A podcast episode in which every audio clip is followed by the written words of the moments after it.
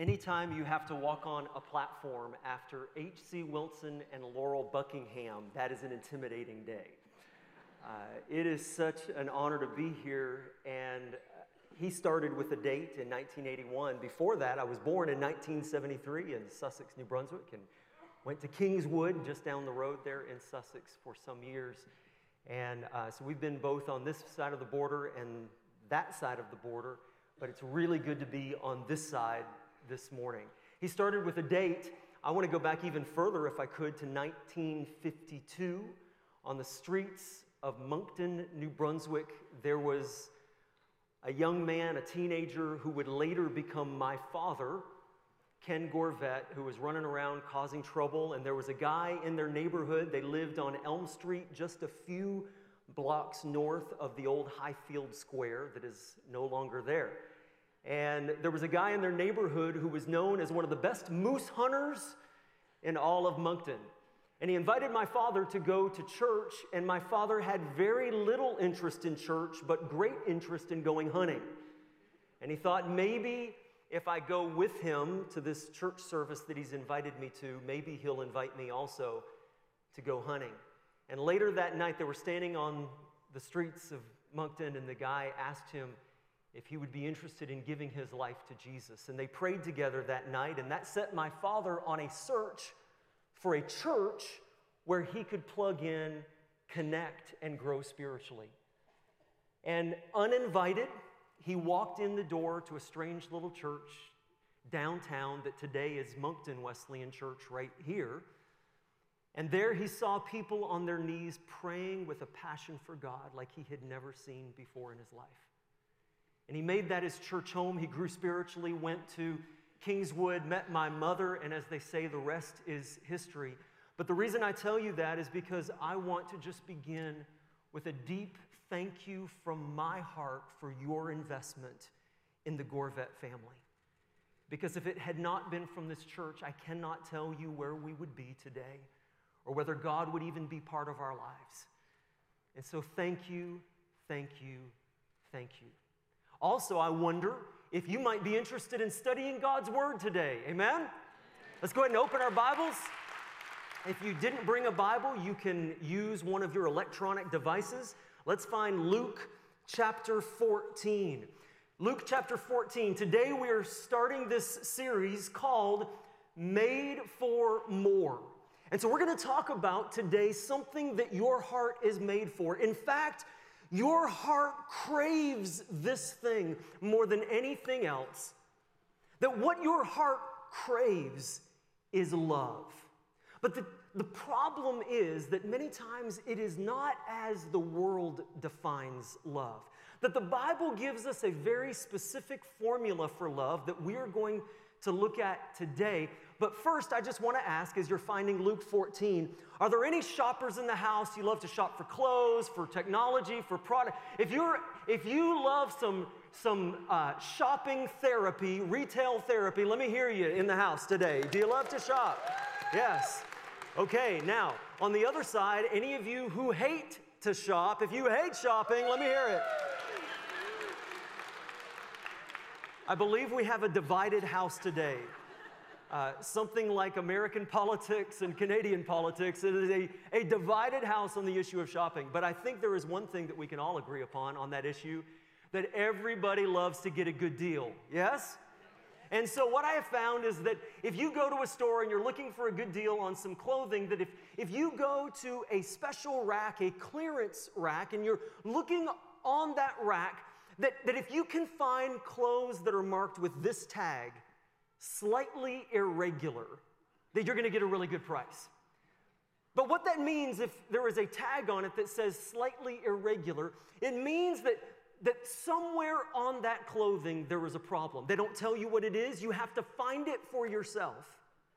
But, but it might mean that there's a stain that won't come out, or a zipper that won't zip, or a button that doesn't work, or a thread that is loose. But whatever it is, you know that if you buy that product marked slightly irregular, that, that it is as is. Once you give them the money, there is no returns, and you just have to deal with that fact. And guess what? The same is true with people. that every one of us, if we were to be completely honest, would probably have to wear a tag that says slightly irregular. In fact, wouldn't it be easy to get to know people if we all did wear that tag? Imagine if a friend sets you up on a blind date and, and, and you open the door to meet this person for the very first time, and there is their tag that says uh, slightly obnoxious or greatly obnoxious, or, or maybe their tag says low self esteem or fear of commitment, so you just know up front. Uh, one time I dated a girl whose tag should have read, Giant black hole of emotional neediness who will suck you dry, run for your life, so help you God. Uh, that is not my wife, by the way. that was a, a, different situation. And, uh, but we try to keep those things hidden from people, don't we? At least until after the first date. Because the fact is that we are all damaged goods with bumps and bruises and problems and defects. And so let's just be honest for a minute. Could we get that off of our chest? Just do a little confession therapy. Would you turn to the person in front of you, behind you, beside you, and would you just tell them, you know what, you got problems? Go ahead and tell them right now. You know.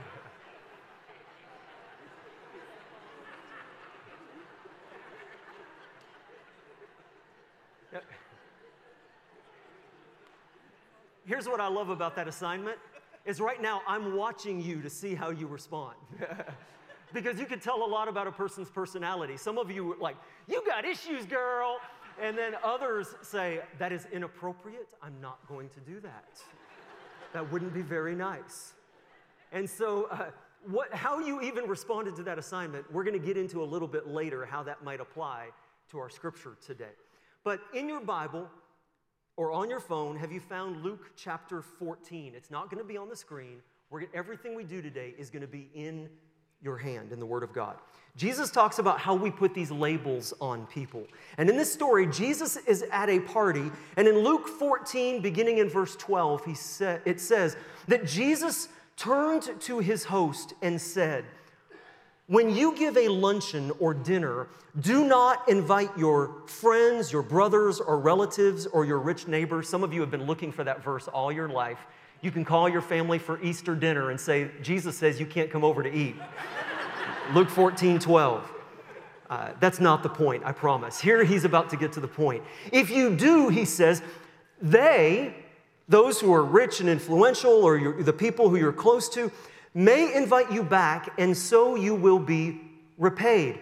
But when you give a banquet, invite the poor, the crippled, the lame, the blind, and you will be blessed. Although they cannot repay you, you will be repaid at the resurrection of the righteous. And so I think there's a principle here that Jesus is teaching where he is pointing to a reality of our human nature that what we tend to do is spend time with people who make us comfortable to be around those who we get along with really well, who don't challenge us, people in our comfort zone, or maybe even people who can help us in some way. To be around someone who is rich or influential or popular because maybe they can improve our social status. But Jesus said no to that kind of thinking. That instead of being selfish like the world, Jesus says, if you are a Christian, then I want you to help the poor and to help the disabled disabled, and to help people who society labels, people who are disadvantaged. And Jesus said, Listen, that is the path of blessing and great reward in the kingdom of the heaven. And so in your Bible, let's, let's turn now to Romans 15, verse 7. Romans 15, verse 7. And today, eh, we're going to talk about how to get along with these kind of as is slightly irregular people, which we already admitted is all of us. All of us fit into this category. And so, Christian psychologist Henry Cloud talks about this great formula that we can use, and this formula is the formula for love. So, this is the only point today. If you came expecting to take a whole lot of notes, all you need is just a little tiny space because this is it. Let's put it on the screen. The formula for love that uh, Henry Cloud gives us, and I think you're going to see in just a minute, is not just a psychologist. This is directly from the Word of God. In fact, Mark already read it earlier in our time of worship. Here it is Grace plus truth equals love. Everybody, let's say that together. Grace plus truth equals love. Now, this time, let's say it like you're convinced, okay? Grace plus truth equals love. And here's what that means that you cannot have that kind of love that your heart deeply craves without both of these two elements grace and truth. John 1:14 says that Jesus came from the Father full of two things. What? It says Jesus came from the Father full of grace and truth. That balance is what we seek. And the problem is that we live in a world that tends to prefer either one or the other. Isn't that true? That we tend to, to err on one side or the other. That some people are all grace, grace, grace all over the place, but let's not talk about the truth because that might make people uncomfortable. Right? And lives are never transformed because of the absence of truth. And other people, in, so, in fact, sometimes Christians, we will run to the opposite because we don't want to be accused of not caring about the truth. And so we, we become so concerned about the truth and proclaiming the truth that it can come out as a message of hate rather than love because of the absence of grace in our presentation or in the way that we live. And Jesus says, no, we have to be full of both, which frankly, can we agree, is kind of rare out in the world today. And so let's define each of these. What is grace and what is truth? First of all, I want to give you a definition from John Ortberg, who, who, who, helps us a little bit with grace and truth and how to define those. He gives a great definition that I love. John Ortberg says that grace is the gift of radical acceptance.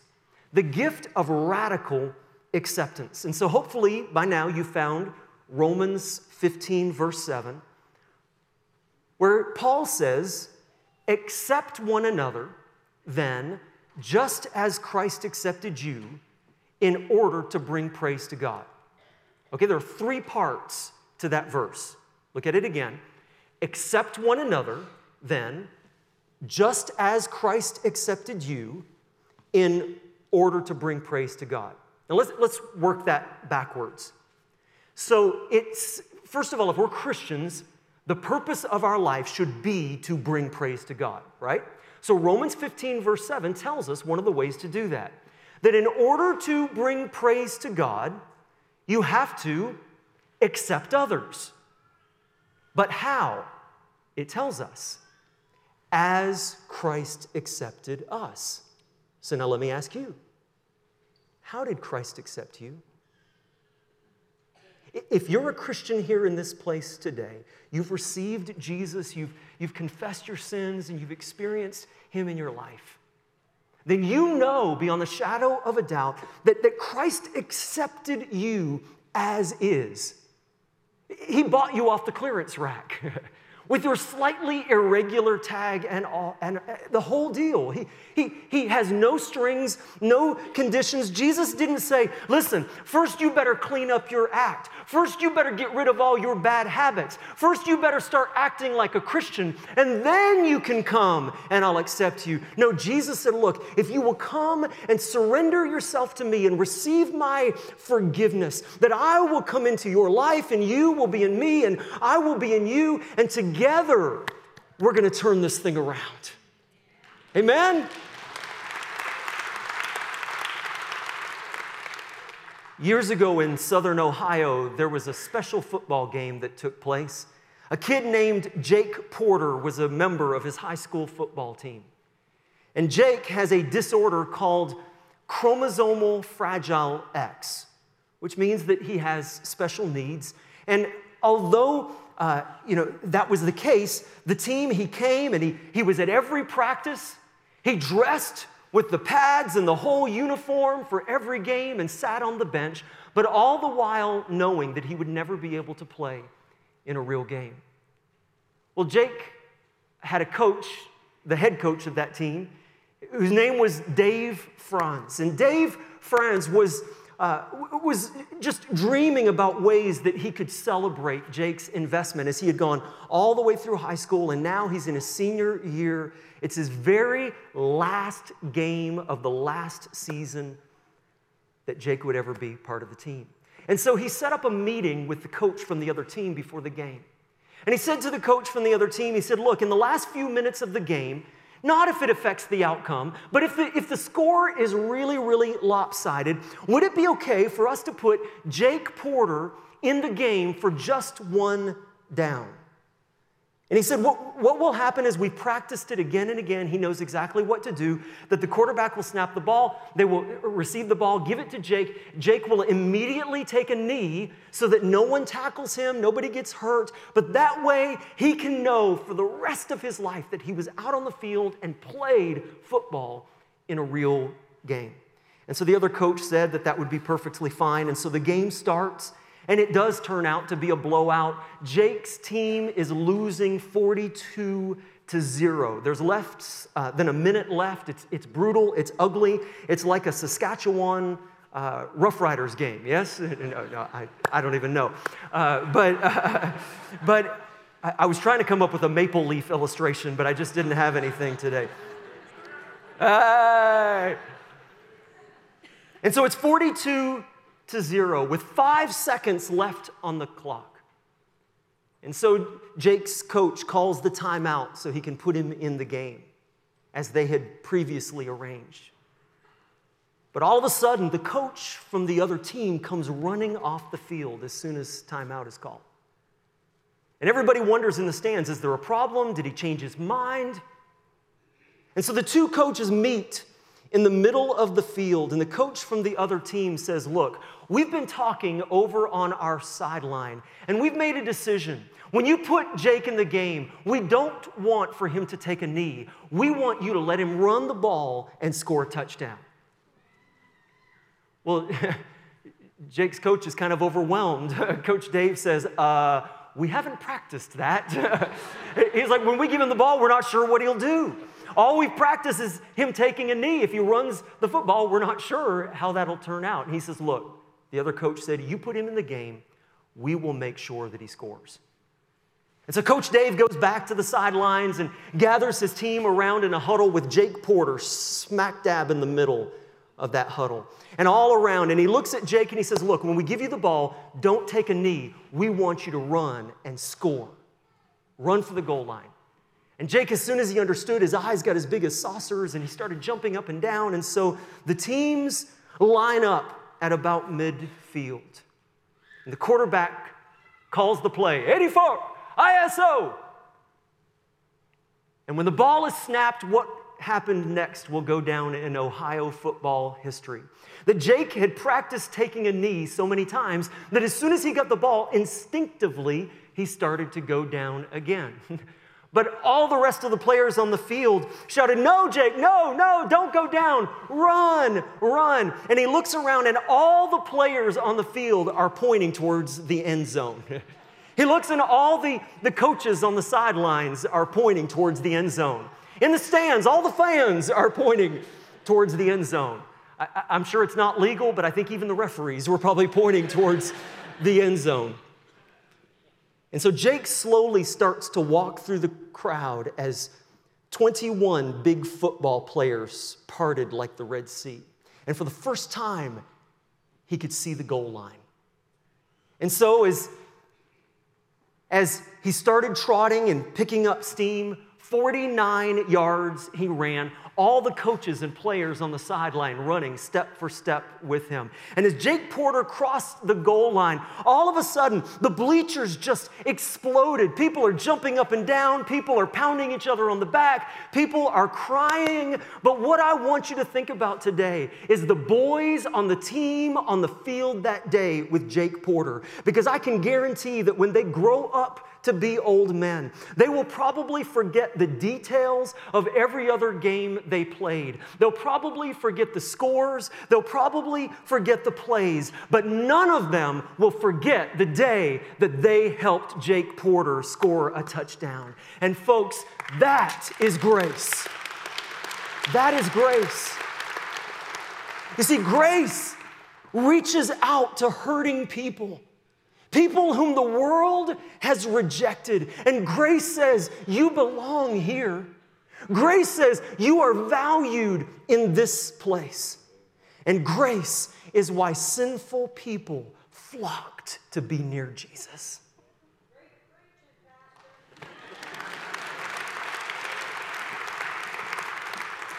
I've heard the correct response. Thank you, Shirley.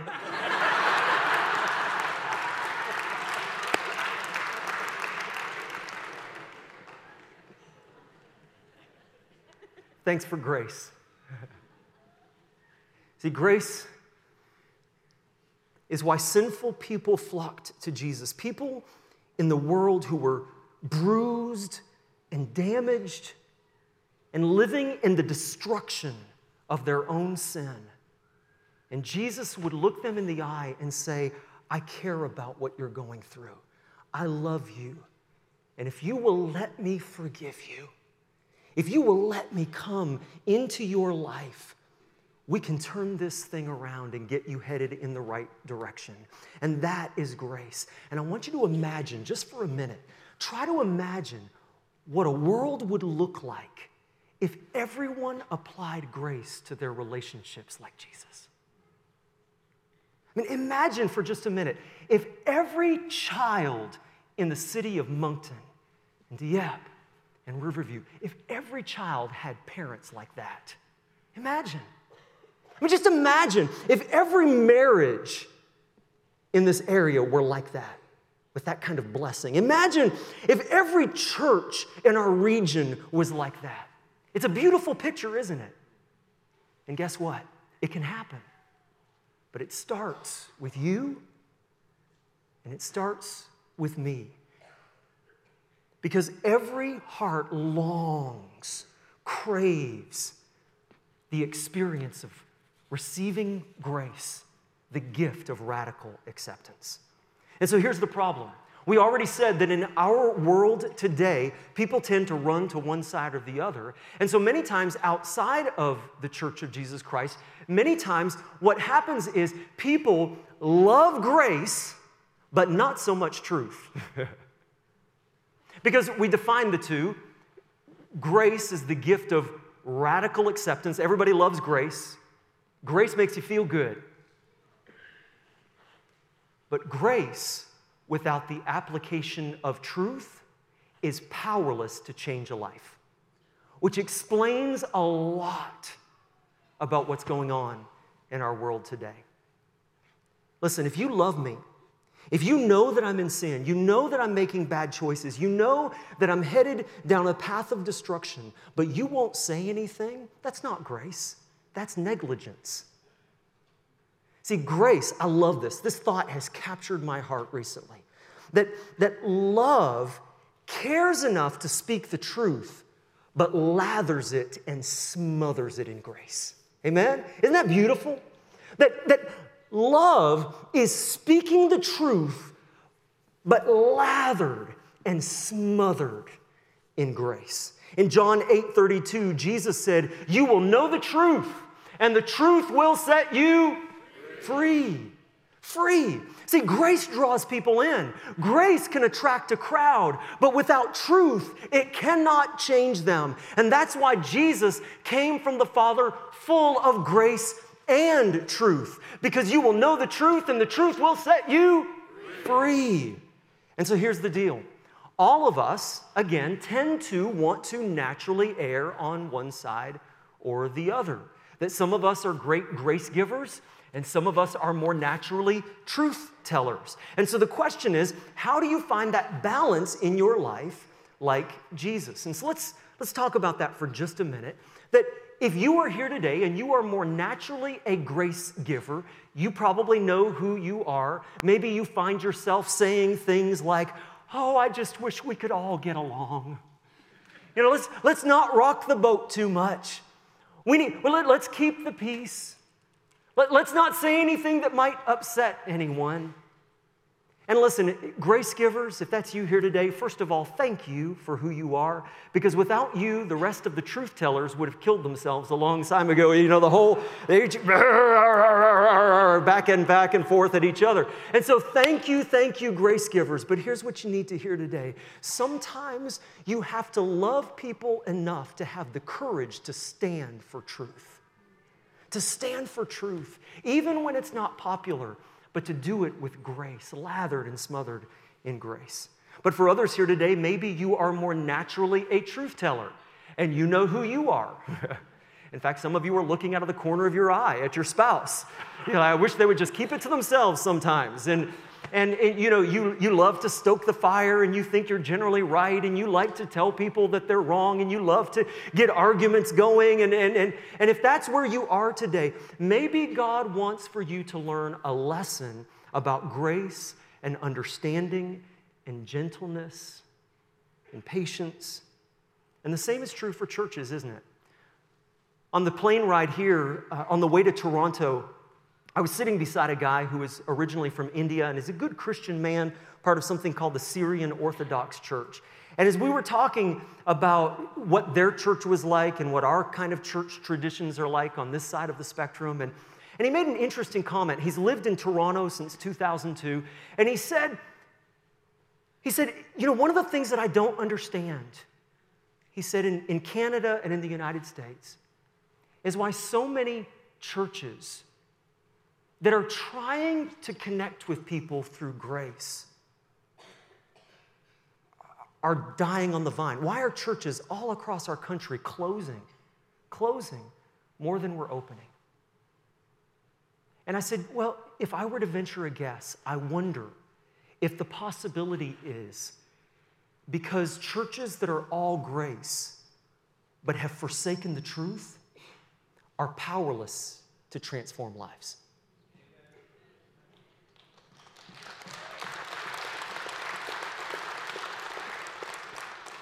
But on the other side, churches that are all truth without grace come across as a message of hate rather than as a message of love. And so, how do we find that balance? I think one, uh, one place where I've seen it occasionally is I've had the privilege, I love it when I get to go and speak at events or at conferences or at other churches. And being in the deep South states for a number of years now, that I've had the opportunity to be invited to speak at traditionally African American, all black churches. And uh, it is an experience that is fantastic. And uh, I think one of the reasons that people wonder, well, why is there so much segregation in, uh, in churches in the South? And I think one of the reasons, there may be some bad reasons as well, but I think one is a more understandable reason that, that it's hard sometimes for people who are very expressive in their worship to worship with a bunch of uptight white people, okay? and so, you know, you know, you, when a, you know, in a traditionally Caucasian church, a lot of times somebody says something really good, woo! And, and people say, mmm, deep thought, Pastor. Very true. Or, or they get blessed during worship. You know, I mean, it's just the Spirit is moving, and I think I need to raise my hands to Jesus. I hope nobody saw me. But man, when you go to a traditionally black church, they are gonna know, you know, they're gonna tell you what's going on. They are gonna let you be encouraged, they're gonna speak back. And so, uh, so if, if a pastor says something really powerful, they'll say, Come on now, preach it, brother. Thank you, Jesus. And so, what we're gonna do is we're gonna practice that, okay, just so you know uh, how it works. That. And I promise it has a point. It's not just to make me feel good. It has a point. Here we go. So, so we'll get to the point in just a second. But first, let's do that. So, so I'm going to say a truth about God, and you you let us have it. Okay? Let, us get the feedback. So, God is good, and He is worthy to be praised. Come on, come on, come on.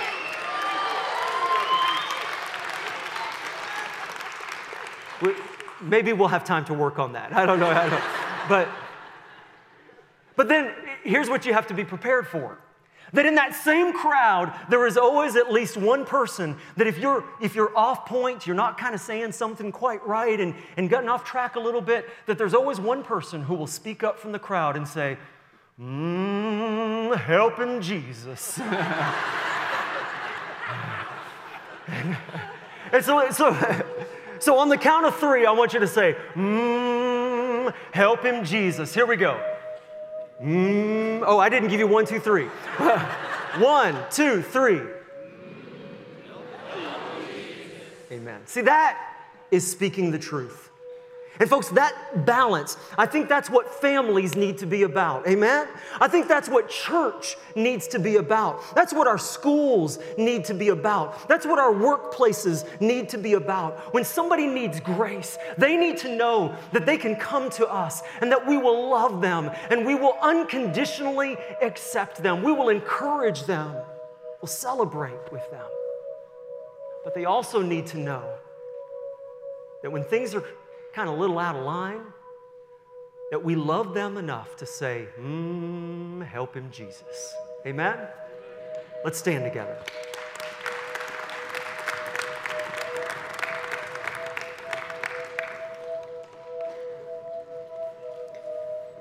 And as we prepare to worship, and we're going to pray together here for just a few moments, but I wonder if there's anyone here today who perhaps the truth is that truth, God's word, what you know you should be doing and how you should be living,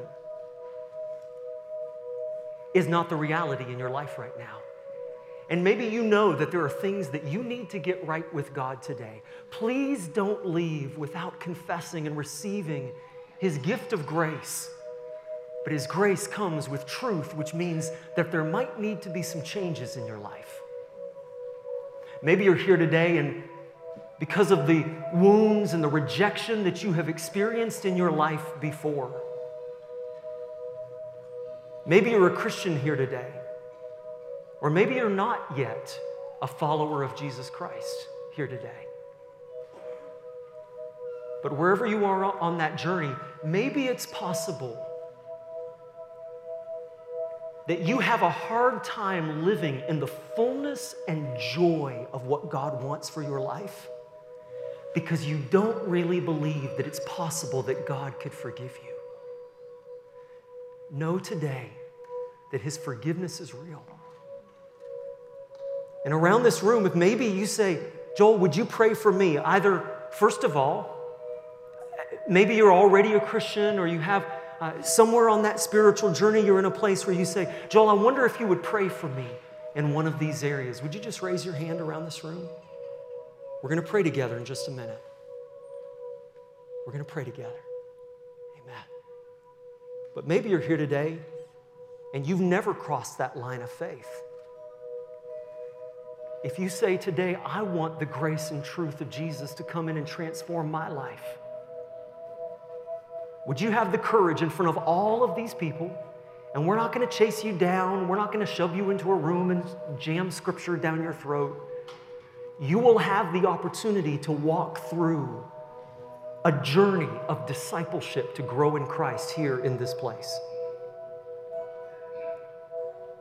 But if you say, I want to begin that journey, I don't exactly know what it means yet, but I want to be forgiven, I want freedom.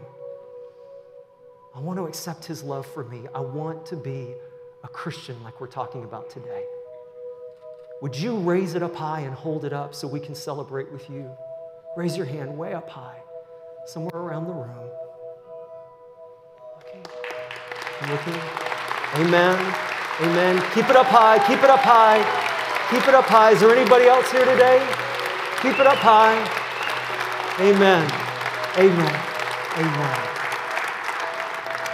And if you did that, and even if maybe you didn't raise your hand yet, be sure to go to starting point where there they can help you. Tell them that you've done that today so that they can help you take some next steps in that starting point in your journey as well.